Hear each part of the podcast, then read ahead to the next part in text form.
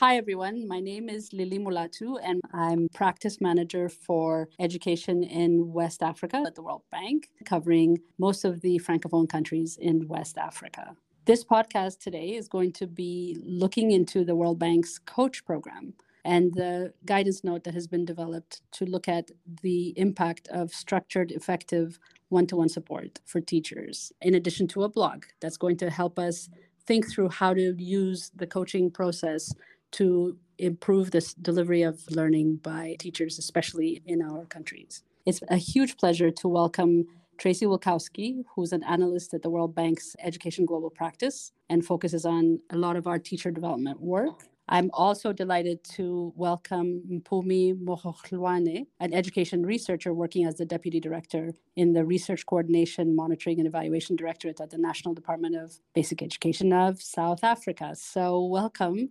It's a huge honor to welcome both of you, and I'm really looking forward to this conversation. This podcast is going to use the findings from this guidance note and we'll discuss how education systems will improve how they support the coaching of teachers by pedagogic leaders. And Tracy Wilichowski will discuss with us how the key findings from this note are going to provide guidance to our country teams and help some of our countries set up this structure for a very strongly evidence based in service teacher professional development program. And just to make sure that we're not remaining at a theoretical level, we have the pleasure of welcoming Nompumelelo or Mpumi Mohohlwane, who will provide firsthand insights on some of the challenges that they've faced when implementing this program in South Africa. Tracy, let me come to you first. Can you start by telling us what was the motivation for this guidance note? Sure, Lily, happy to. So, as Lily mentioned, as part of the World Bank's coach program, we've developed a structuring effective one to one support technical guidance note. And the goal of this guidance note is to provide concrete guidance to policymakers and World Bank task team leaders that is based on available evidence on how to structure the delivery of ongoing support to teachers. And really, what the note tries to answer is what the ideal ratio of pedagogical leaders to teachers should be, how frequently pedagogical leaders should visit teachers, and how long those observations and feedback sessions should be. We have a really strong sense from the literature that effective teacher professional development needs to include ongoing and individualized support to teachers to impact teachers' instruction and subsequently student learning. But what's not so clear is what this looks like in practice. The motivation behind this guide is to provide answers to these questions. The guide offers explicit advice on how to structure the delivery of ongoing support to teachers along a spectrum, which varies depending on pedagogical leaders' level of expertise and the support provided to them. That sounds great. So, what are some of the findings from the note? How are countries able to set up the structure for this evidence based and service TPD program that includes this one to one support? Sure. So, there are a number of factors that countries should keep in mind when designing an effective TPD program that includes one to one support. And I'll briefly summarize five high level takeaways. So, first, pedagogical leaders should not simultaneously support teachers and act as their evaluators. This can both undermine trust and overwhelmed inspectors. So, from our sample, we found that programs that used inspectors to support teachers produced lower student outcomes than those that created a separate role for individuals to support teachers. But the reality is, in a lot of systems, sometimes inspectors are the only people in the system who can play the role of the coach. So, what should countries do in those settings? A really good example that we have that featured in the note is the TUSOME program, which used government inspectors, but they complemented this by enacting significant reforms which officially changed the role from an inspector to a coach. They reduced the workload of the inspectors and they had the support of an international implementation firm to provide additional pedagogical support and guidance to inspectors to help assist with this transition. So there's a lot of things at play to make that a success. Second is it's crucial for pedagogical leaders to visit teachers on an ongoing basis. We know that sustained duration in having pedagogical leaders provide support to teachers is associated with stronger impacts on teacher practices and subsequently student learning because teachers have more opportunities to refine what they're learning and apply these new practices with their coaches. But it's really important to caveat here that a high frequency of visits doesn't necessarily ensure high quality, and that ultimately high quality is the most important piece of the relationship between a pedagogical leader and a teacher. Another key takeaway is that pedagogical leaders should observe teachers for the full lesson, and this enables them to understand what's going on in the classroom and where teachers need support at any given lesson. Fourth, and maybe most relevant, is that given the reality that the COVID 19 pandemic has created, governments are really keen to know if or how teachers can be supported remotely. And as a starting point, the effectiveness of a virtual model is conditional on resources. You need access to broadband electricity and the technology to provide support remotely. If those conditions are in place, pedagogical leaders can provide remote support and they tend to interact with teachers more frequently, but this is usually paired with some kind of in person training or support to complement the remote support. And lastly, and most importantly, programs that focus on providing ongoing support to teachers must be embedded within a larger system infrastructure. And this system should be focused on supporting, motivating, and developing teachers that is aligned to this one to one support cycle. Great. So, one more question for you, Tracy. In the note, you make this distinction between high and low structured programs. So, what's the difference? A key difference between these models is the capacity of the pedagogical leaders in the system. And when I say pedagogical leaders, I mean anybody who is in the system providing support to teachers. So, this can be a principal, a coach, even an inspector in some cases. And so, a highly structured support model uses structured teaching and coaching materials like teacher's guides. This model can be really effective, but only if pedagogical leaders are provided with this high quality materials, training, and time to prioritize the tasks. And often these materials are developed with the assistance of an implementation firm. So, a good example of a program that we highlight in the note is the Tusome Early Grade Reading Activity which used government inspectors to support teachers and it operates at a national scale. They've had significant impacts on student test scores, but one could argue that part of the success for the program hinged on it being supported by a strong implementation firm. And this mm-hmm. firm developed the associated teaching and learning materials. The firm trained the government inspectors and they provided ongoing support to those inspectors. They even provided them with tablets that had all these materials embedded so that the inspectors could access them at any point. A low structured model, in contrast, relies on pedagogical leaders who demonstrate deep expertise in the content or pedagogy that they support teachers on. So here the emphasis is not on monitoring teachers' implementation of a teaching guide, but providing more tailored support based on the specific needs that a teacher has. And they provide this based on their own pedagogical expertise and ability to decide which areas teachers need the most support on. So we also highlighted a program like this in the note from Peru called the Multi-Grade Pedagogical Support Model. It's also operating at a national scale. And in this model, the government hired exceptional teachers as pedagogical leaders.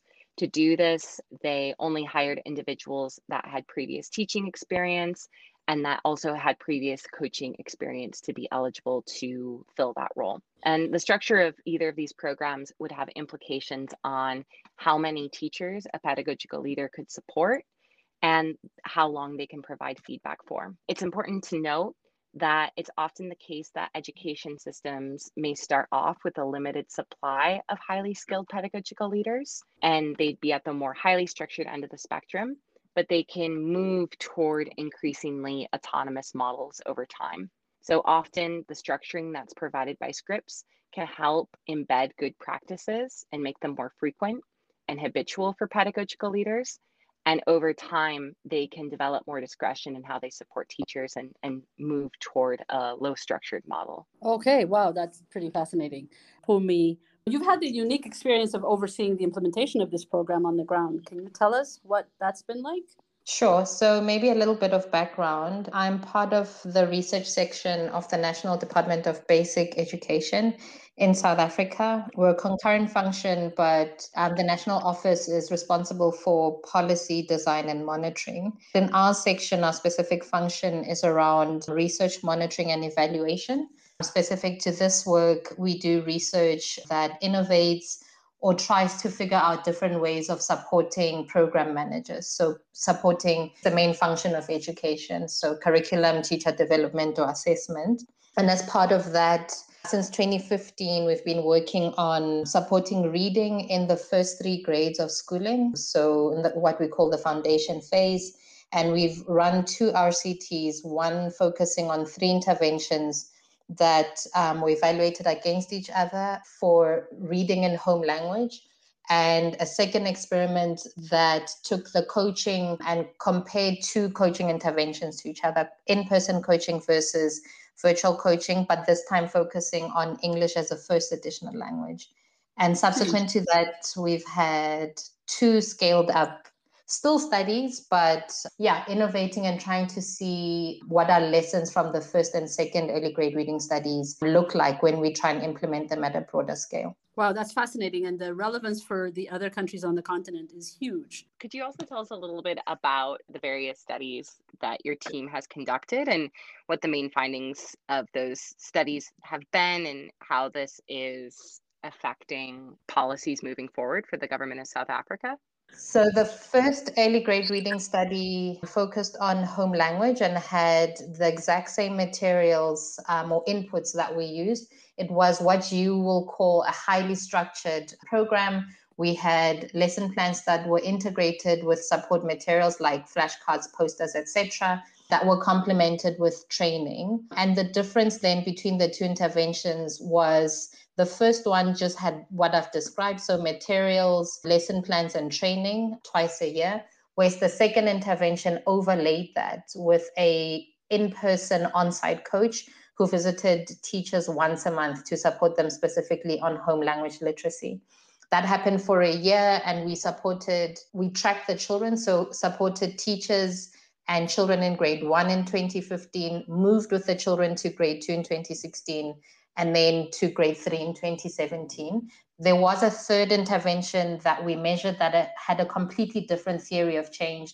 It focused on a parental component. So if you work with volunteers from the community targeting parents who don't have high literacy levels themselves, would you be able to change outcomes in the classroom? So, not working with teachers at all in this third intervention.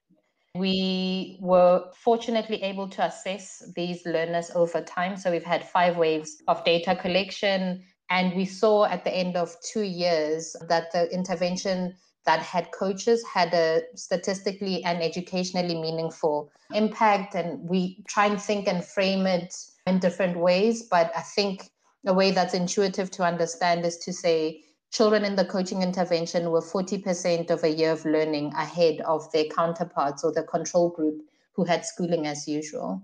Based on this, we then took this lesson to the second early grade reading study. We'd proven that coaching works. We wanted to see if it could be more cost effective. So, could we have virtual coaching and compare that to in person coaching? And secondly, would it work for a second language? And so we brought in a virtual component to it. Teachers were in the second study, teachers had on site coaching, same model as the first study, but then had a new treatment arm where there was one virtual coach to about 80 teachers. And all teachers in that intervention got tablets. Those tablets had their lesson plans, integrated materials, and the coach never visited their classroom but gave them virtual support instead of on site, in person support. And so those would be the two big studies and the difference between them. Maybe to conclude on that, the second study, the one with virtual coaching, uh, we unfortunately found that virtual coaching was not as effective in terms of impacts on learning outcomes. On site coaching was highly effective, particularly for oral components of reading in English as a first additional language. But the virtual coaching had hardly any impact and, in fact, had a negative impact for home language literacy. Wow, that's unfortunate for those of us who are looking for a magic bullet on the virtual support side. Uh, so, are there any special considerations that policymakers should keep in mind when trying to use technology to provide this type of support teachers? Yeah, absolutely. We've learned several lessons that I think are important for the sector. We don't think that we have fully resolved or answered the question on virtual coaching. So, if others are keen to explore it and build on what we've learned, that would be um, a useful way of building evidence to answer this question. And so, maybe to start off, I'd say the key considerations are just connectivity and local experience on connectivity. So, we are, for example, as the Department of Basic Education in Gauteng, which is a very urban province we had to get in touch with cell phone networks to check that the districts we wanted to provide these interventions for that are not in Gauteng and are fairly rural, 70% rural, if they would have connectivity. And we had to build in a buffer for that and have the application firstly as zero rated, so free to use, but also as downloadable onto your tablet so that you don't need connectivity to use it. And then we also did a bit of research and try to find out what the um, security and threat is about using technology. Are we adding a risk to the schools and having these tablets amongst teachers? And so I think that would be something important to find out locally again and not necessarily from the national picture. And then we also explored and, and checked other studies, hardware and software support processes and replacement rates. If you are having a virtual coach that actually in practice lives two to three hours away from intervention schools, what is the plan if a tablet no longer switches on and that kind of support? So it's important to think that through. Then moving on to the next category of things, it's important to think through your users and their profile. So South Africa has a older teacher population. In our studies, we had about 70% of teachers were over 40 in, in their age. Even if they had smartphones, they weren't necessarily using those smartphones in the broader sense of the word. So that was important to check. And in fact, to build in a buffer of an extra day of training on the tablet specifically and then just introducing things like games on the tablet as part of the training to make sure they know how to use all the buttons there. And then those two things, although are important, I think are often where we stop in designing our intervention. These next two are maybe the more pressing considerations. So the third thing is just looking at the exact program and content we are going to use tablets for. We found that a lot of people were good at speaking about using tablets, but we weren't really sure how exactly these tablets would be used, what the program would look like, how simple or complicated it would be. And in our case, it was a program designed specifically for these teachers with as few clicks as possible, very integrated, very intuitive to make it simple and easy to use. And then finally, and maybe this is where this explains the zero findings that we saw. What is the incentive to use this technology?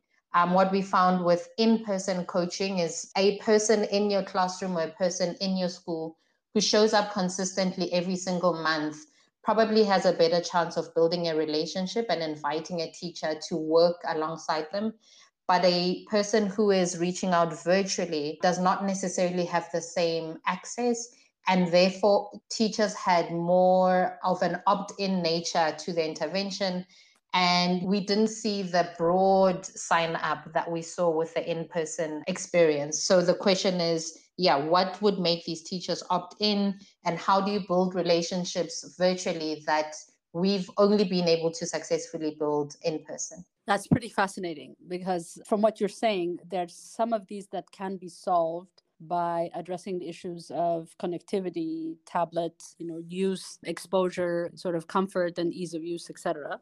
But the last point in particular really speaks to the medium itself and how we would be able to facilitate an uptake among people who may not have a physical person to put them in a situation where they actually felt like they had to relate. Are you going to be testing these sort of uh, special conditions that you've just described in upcoming iterations of your project? Yes, fortunately, we've had the opportunity to reflect on the findings, and we have a further study that's taking place from this year until 2023 that has a blended approach to coaching, if I may say. So, all teachers are getting their lesson plans on tablets again, but they are all getting, well, for the coaching interventions, getting a in-person support for the first year.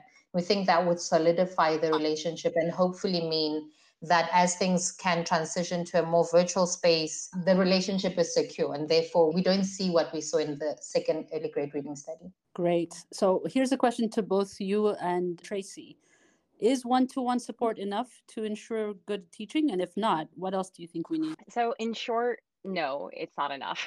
The success of ongoing support to teachers, particularly when this type of support is offered at scale or through government systems, relies on a lot of factors that must work together to ensure that teaching practices improve.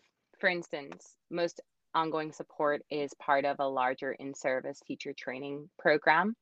And this has group sessions that support teachers and instructional materials such as classroom observation tools, teacher guides, lesson plans, textbooks. All of these materials have to be of high quality and they need to be complemented by a strong implementation of the program. So not only just the high quality materials, but making sure that the master trainers and the pedagogical leaders are able to effectively train and mm. execute the program. So we found in our case, and maybe it's about the development stage, we're finding that the high intensity version of support is more important and therefore is more structured in general. So having a coach in the classroom without having structured lesson plans at this stage for us, I think would not be sufficient. Uh, we think the lesson plans give structure and guidance to where teachers are going. But we're also thinking about the duration of support. So maybe it's beyond an education question, but thinking through how long we think behavioral change takes. And uh, we've seen with our coaches, even in the on site in person intervention, it took the coaches and teachers at least four visits, so about four months to build rapport for teachers to feel safe, for teachers to allow themselves to be coached beyond the mechanical aspect of allowing someone in your classroom. So that's about a quarter of a year already that's just spent on building relationship and not really getting to the heart of coaching. Mm-hmm. And so, in light of that, we would say the minimum duration needs to be at least a year and possibly even two years because some practices, and particularly the practices that teachers are struggling with and not implementing in the curriculum, are the harder to shift practices, such as group guided reading. So, in the first eight to 10 months, you see the form of it. You see teachers allocate their children into a group and they sit with them in the front of the classroom and kind of read with them. But actually, if you pay more attention to that, it's a lot of chorusing. So we've gone from whole class chorusing to small group chorusing. Exactly. And the teachers don't necessarily at that stage yet have the techniques of correcting children as they're making errors and they're not changing those groups. So children are sort of in the same group for a while. And only that's towards the end of the year where you're able to give a teacher this kind of feedback and therefore, ideally, you would have a second year to allow them to embed this practice and to personalize it or or to own it, to feel like it is part of what they do and have support to do it well. And maybe to end, we think you need access to resources for replacement purposes from a system level. So, as program designers, we don't want to give resources and then leave, and a book gets lost or a teacher leaves with their lesson plans. And so that school sort of in the lurch. You want to give extra hard copies if you have, or soft copy access for schools to be able to replicate and supplement what you've given them. And maybe finally, we need buy in from the school district and even the teacher, and even amongst ourselves as researchers, to allow schools to really adopt this new intervention or this new practice. So while the intervention itself might be two years and you leave as the external coach, if every single time a program ends, another one starts, and you're told to put aside your materials from the previous program and do this new thing, we never really leverage the long term benefits of having invested for that 2 mm-hmm. years. I think I think that's absolutely true. Any lessons with regard to dealing with your older, more established, perhaps more experienced teachers to accept these type of behavior change interventions? I think we learned that working in good faith is helpful. So essentially explaining to the teacher or approaching them as an expert, as someone who has been doing this for a while and acknowledging that they have some knowledge and some expertise, but trying to say to them, uh, time has moved on. We now know better how to support children in these specific ways. And having an on site, in person coach especially helps with taking this idea home because the coach is able to model in this teacher's classroom with these 60 children or in that specific context mm-hmm. so that these new practices can work. And because of the ongoing support, the older teacher even can see the change amongst the children. So I guess it's about showing quick wins easy, e- quick and easy wins quite quickly, and acknowledging that the teacher is an expert in their own right. Fascinating. I can see that this is going to actually be a game changer for every single country that I cover. And I'm really looking forward to seeing some of these coaching practices go into our programs. We have a few of them ongoing, but maybe this is something that's going to be taking off across the region. So, Tracy, what's next? How can people access this guide and engage with this work? This note, as well as a few of the other coach guides, are currently available for public dissemination and consultation. They're available on our website and we're currently seeking feedback on our work. We want to make sure that the recommendations that the note provides are comprehensive, clear, and useful. So we encourage you to check out our website or mm. to write us at coach at worldbank.org with any reactions or feedback. In parallel, we're working on another note that aims to mm. provide advice to policymakers on how to implement this one to one support.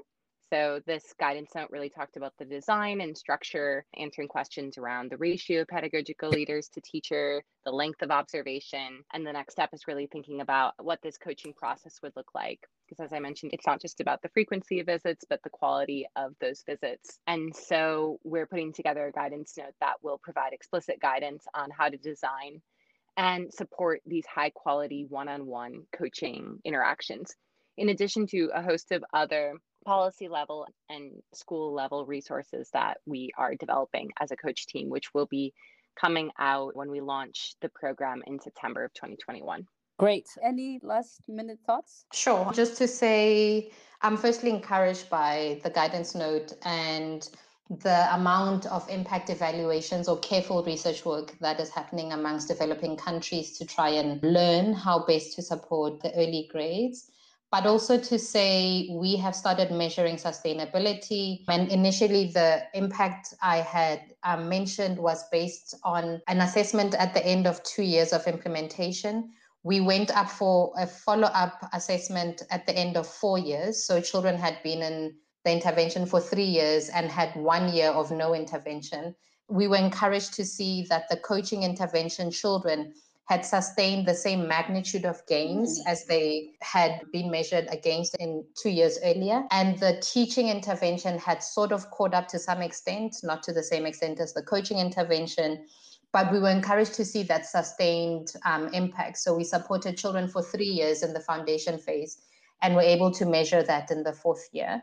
We're currently tracking those children again. I'm hoping we will have data in July on how they're doing now in grade seven. And so we would be able to answer a bigger question around how long does benefit sustain amongst children who receive a good foundation phase intervention. And yeah, we look forward to sharing that with various audiences. Great. Thank you so much. Tracy Mpumi, I think you'll have a lot of people checking in on both the coach materials, but also on the specific early grade reading studies that have been done in South Africa. So thank you so much for sharing this and have a great day. Thanks for having us. I've enjoyed myself. Thank you.